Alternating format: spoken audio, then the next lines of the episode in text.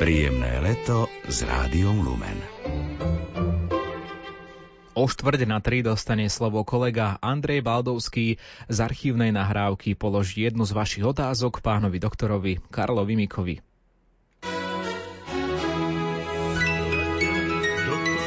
Poradňa doktora Miku. Začali ma bolieť kríže a začala som chodiť na obstreky a každý mesiac jeden vstrek. Dva roky som tak chodila. Ale mi to nepomohlo, proste s krížou mi to vošlo do nôh až k prstom a teraz mi to ostalo tam a cítim to také strpnutie, e, takéto mravčenie, zle mi to robí po celej labe od zhybu až po prsty, mám to také neohybné a ťažké. Mám dojem, akoby zápal, keby tam bol a ešte ma pichne aj v stehne, aj v krížoch. Dosť neviem, čo mám robiť, poradte mi a ešte aj rameno ma začalo bolieť. Ja už neviem, čo mám robiť. Už som si aj v lekárni všelijaké maste i krémy pokúpovala, ale to je všetko. Uh, nič, uh, nič s tým to neurobilo a tým by som aj skončila. Ďakujem za porozumenie. Pán doktor, ako by ste poradili našej poslucháčke. Ďalšie údaje neudáva, neviem, ani vek, ani ďalšie. Tam by som rád vedel, či netrpí na cukrovku napríklad, ale, ale budeme hovoriť k tomu, čo vieme. Takže e, tento stav, keď sa vyskytuje, musíme pátrať, z čoho vzniká a môže to byť nevhodné držanie tela, alebo nevhodné sedenie, alebo nevhodné ohybovanie sa. No, tam je potom dôležité tzv. antalgické pohyby, čiže e, aby dodržiavala táto naša pacientka tie pohyby, ktoré jej to nevytvoria. Čiže keď sedíte, hľadte, aby ste neboli v takej polohe, ktorá vám to vyvoláva.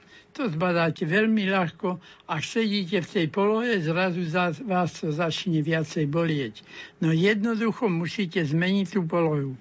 Vtedy netreba ani liezbu, ani nič, len zmeniť tieto postoje a pohyby a, a, a e, napríklad keď sedíte, aby ste neboli veľmi e, zohnutá, veľmi skrútená, ne- nepozerali sa pri televí- na televíziu tak, že krk otočíte na jednu alebo druhú stranu. Jednoducho sama najlepšie zbadáte, ktorý pohyb a ktorý aj postoj vám to vyvoláva. V tom prípade by to mohlo sa vyliečiť už týmto, že sa tohoto budete vyhýbať. Druhá vec je, keď to trpne, tam sa jedná o neuropatiu, respektíve ak je to na viacerých miestach, tak polineuropatiu. A to môže byť pri cukrovke, ale aj iných metabolických chorobách. Dá sa to liečiť napríklad len tým, že ak je to pri cukrovke, tú cukrovku perfektne liečiť. To znamená dieta, lieky, pohybová, kinetická aktivita a tak ďalej, aby sa tam metabolický proces nejako zastavil a zlepšil.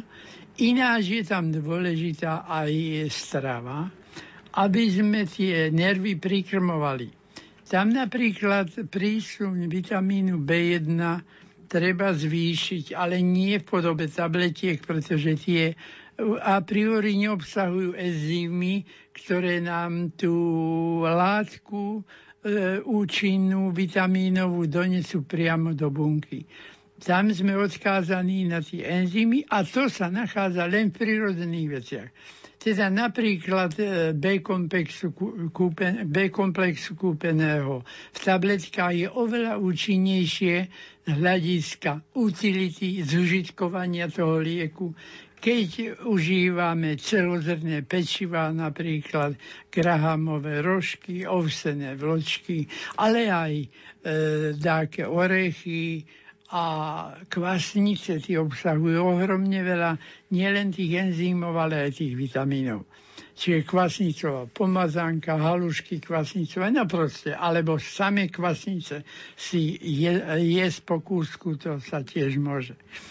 E, do, veľmi vhodné sú tam aj kyslomliečné produkty, ktoré priamo nám tie protektívne baktérie vytvárajú aj zložky, niektoré zložky tohto vitamínu B. No tak toto by bolo treba vedieť a tie antalgické postoje a pohyby dodržiavať.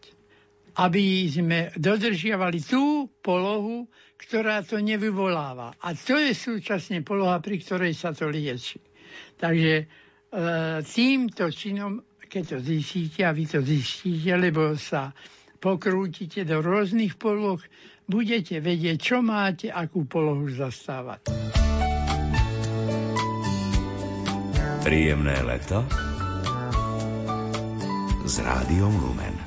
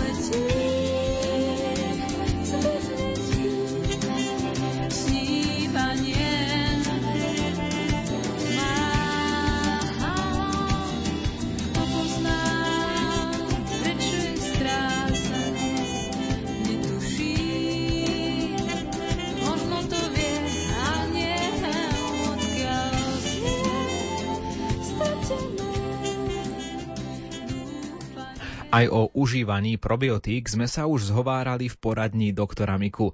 Jednu takúto otázku vám ponúkneme v tejto chvíli a samozrejme aj odpoveď pána doktora Miku. Otázku interpretuje môj kolega Andrej Baldovský. Poradňa doktora Miku. Kedy je dobré užívať probiotika? Pro pri užívaní antibiotík alebo aj pri tráviacich ťažkostiach, pán doktor? No pri obojom. Aj pri tom, aj pri tom. Tie probiotika sú napokon zdravé aj vtedy, keď neužívate nič, len chcete, aby ste mali tam správnu flóru. No a tam tie probiotika sa dajú nahradiť, keď nepotrebujete tak akútne ich dostať do seba, aj aktívnymi kyslomliečnými produktami. Teda všetkými tými, kde je napísané so živou kultúrou. Tak vtedy si to môžete striedať. Napríklad dneska bioky, zajtra zakysanka, pozajtri e, cmár. No proste máte možnosť to striedať. A toto si dávate. A probiotika potom, tam dajte zase pozor len na to, aby ste tú kapsulu neprehryzli. Lebo tie živé baktérie, keď to prehryznite, nie sú e, pri prechode žalúdkom chránené pred kyselinou. Ono to tam ako v takej ponorke musí precestovať žalúdkom a na to treba celá kapsla. Ona je vypočítaná tak, že sa rozpustí práve v tenkom čreve, kde to, má, byť. A cez žalúdok ide ešte komple- komplexne, takže tam sa to nedostane do styku. A keď napríklad vypijeme acidofilné mlieko, tak tie živé baktérie prežijú až do... No, väčšinou tie baktérie prežívajú v tejto forme, a, ale aj tam by som, tam je toho väčšie množstvo, dávame to povedzme E, zahrnček, no a nedáte si len kávovú lyžičku e, dáke od smaru, no tak dáte si toho zahrnček. Takže tam je to viac, tak to niečo, čo prežije, to nám pomôže. A vedeli by ste aj odporučiť, ktoré je lepšie, či acidofilné mlieko, kefírové mlieko, alebo jogurtové mlieko, alebo no. cmár, alebo ešte možno viaceré by mi napadli. Tak, e, kumis, kefír a tak ďalej. E, tam e, ono sa to doplňa, pretože tých probiotík po, potrebujeme minimálne 10 takých, čo by sme mali mať poctivo. No a tie ostatné, ktoré nám chýbajú do 20 tak tie získame s tými rôznymi druha, druhmi tých probiotík, ktoré dostať naozaj kúpiť teraz. Je to neproblém zohnať. Treba to nejako striedať, pretože napadlo mi, že ak my napríklad by sme používali jednu značku tých probiotík, Áno. tak používame, e, príjmame stále rovnaké baktérie, Áno. že či oni potom nesúťažia s tými baktériami, ktoré nepríjmame, že by potom boli ako keby v úzadi tie ostatné, ktoré tiež potrebujeme v črevách. Áno. Tieto baktérie probiotické dobré, by som tak po, o, označil ich eufemisticky, tak tie nesúťažia medzi sebou, ale elegantne e, odstavia od všetkej muziky tie baktérie choroboplodné alebo vírusy. Tým, že obsadia terén. A keď na tej, bakter, na tej bunke sliznicnej črevnej sedí tá probiotická bunka, už nemá tam šancu sa uchytiť potom niečo, čo by tam mohlo škodiť dáka choroboplodná. Týmto to vlastne zaberá. Ale v podstate my potrebujeme striedavo, nie, že by nám tie jedny škodili, alebo že by sme si mali na ne nejakú závislosť. Nie, nie, to nám neubliží. Ale pomáhame v tej sfére, kde niektoré bunky to neutiahnú, tie, tie dobré bunky probiotické. Povedzme, niektorí niektorá bunka robí cyanokobalamín, teda vitamín B12, ale druhá probiotická to nedokáže. Tá nám pomôže v inej zložke skupinu, skupiny B komplexu. Takže týmto, že berieme všetky, alebo striedame všetky, tak e, organizmu dáme, aby si vybral, čo potrebuje. A to je dobré.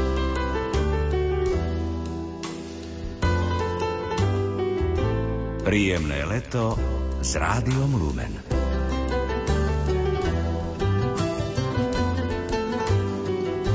S Rádiom Lumen.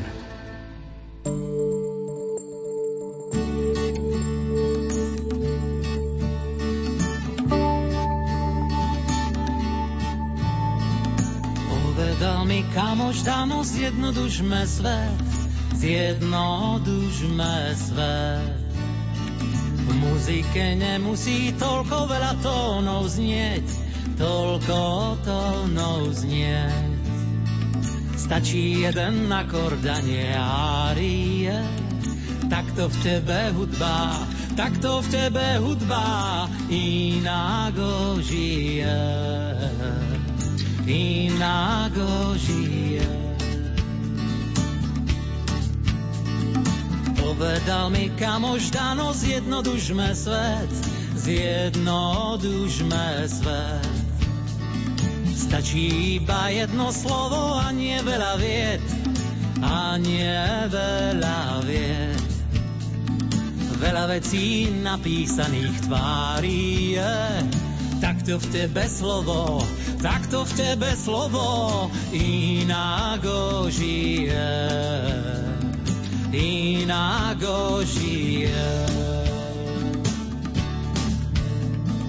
Povedal mi kamoš Dano, zjednodušme svet, zjednodušme svet.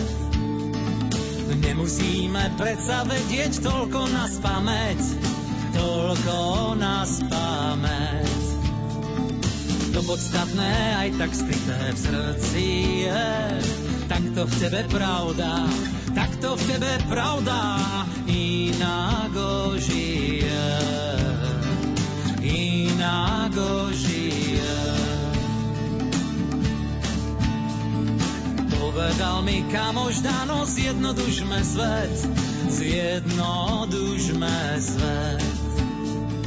Treba prestať váhať a len trochu viacej chcieť, trochu viacej chcieť. Tomu, čo nás ťaží, dáme adie, takto v tebe vôľa, takto v tebe vôľa inágo žije. Inágo žije.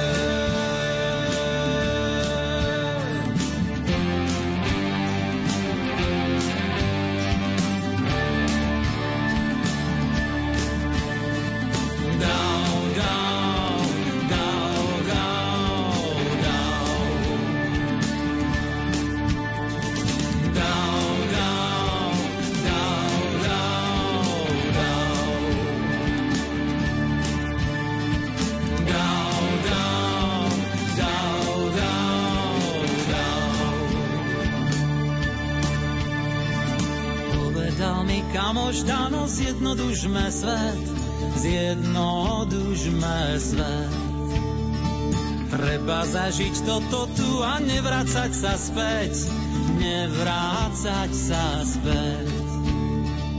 Keď čisté a dobré v tebe ožije, zistíš, čo je život, zistíš, čo je život a na čo ti je, a na čo ti je.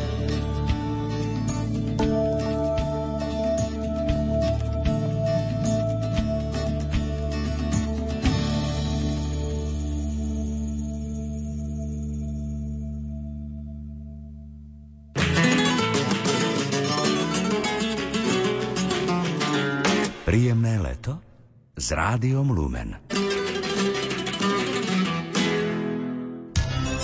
Zo zdravotníctva. Emócie, city a vzťahy nás sprevádzajú každý deň od narodenia a že sú pre každého dôležité, si uvedomujeme najmä vtedy, keď sa nám pokazí vzťah s manželom či manželkou, s deťmi, kamarátmi či kolegami.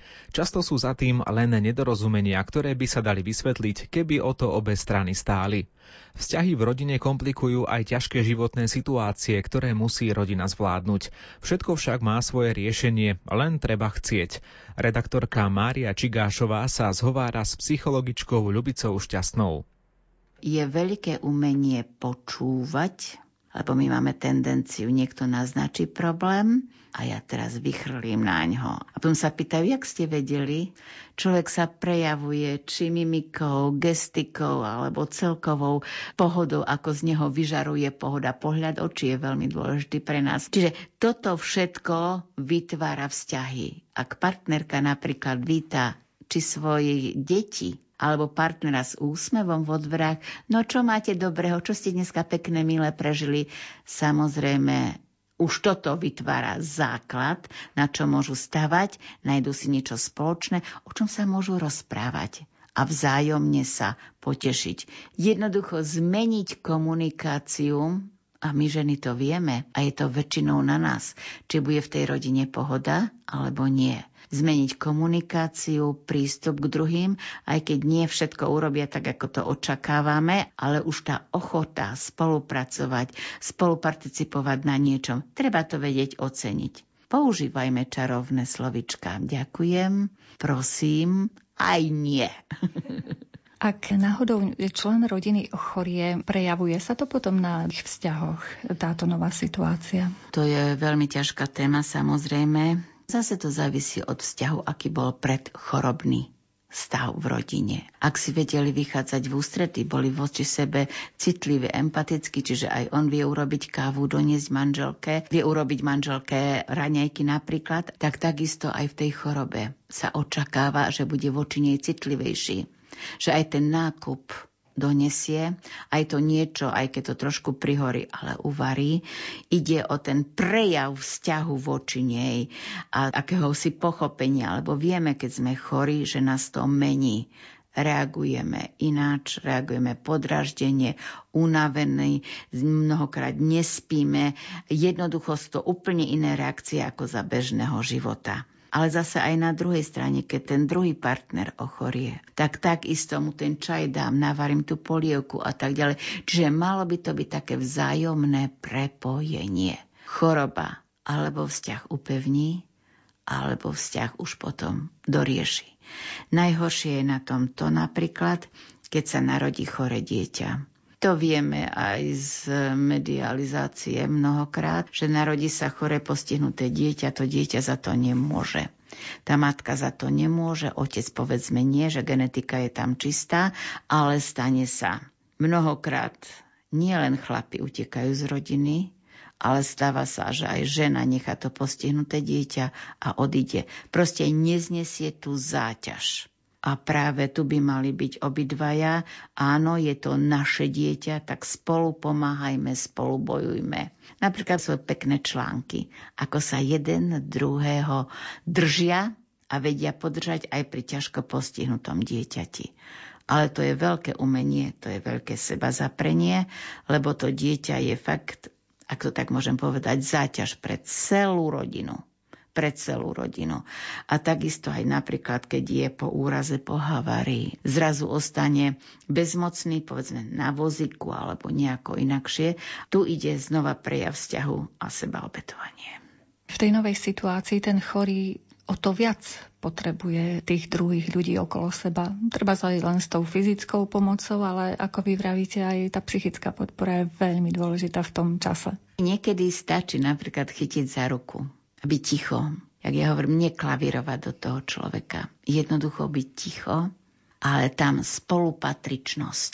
Čiže ja som tu, keď chceš hovor, keď nezavri oči, spí, ja som tu. Chcem ti pomôcť, som na to tu prišiel, aby som ťa snažil sa pochopiť, lebo napríklad bolesť zuba jedného boli tak, druhého boli tak, zub to nemôžeme zrovnávať, ale už vieme, čo je to tá fyzická bolesť. Čiže buďme pri sebe, môžeme pohľadiť, môžeme pohľadom pohľadiť, nielen rukou, ale jednoducho dať najavo, nie od dverí. No čo, dobre si, máš sa, hej, si chorý, no dobre, dobre, zastavím sa na budúce a už von dverami. Toto nie, čiže pokojom, kľudom, trpezlivosťou pri chorom človeku a ako si spoluúčasťou na jeho chorobe. Aj keď mu niekedy nemôžeme pomôcť, sme bezmocní, na to sú predsa lekári, lieky a tak ďalej, ale už to, že sme tam, veľmi, veľmi závaží pre jeho psychiku. A vieme aj zo skúsenosti, že mnohí, keď sú takto vážnejšie chorí, si žiadajú aj farárov že potrebuje aj po tej viere sa vyrovnať nejako s tou chorobou a tu závisí od neho, ako to zvlád. Obyčajne to zvládnu veľmi dobre. Čiže aby on mal pokoj, mal kľud, aby mohol bojovať vnútorne s tou chorobou, lebo každý bojuje s tou chorobou, s tou bolesťou, ale sme tu, sme ti ochotní pomôcť. Čo by ste poradili tým, ktorí vážne ochoreli a ako to majú teda psychicky a fyzicky zvládnuť? Teraz sa pozrieme na tú druhú stranu, na tých chorých. Obyčajne sú etapy zmierenia sa s chorobou. Čiže každú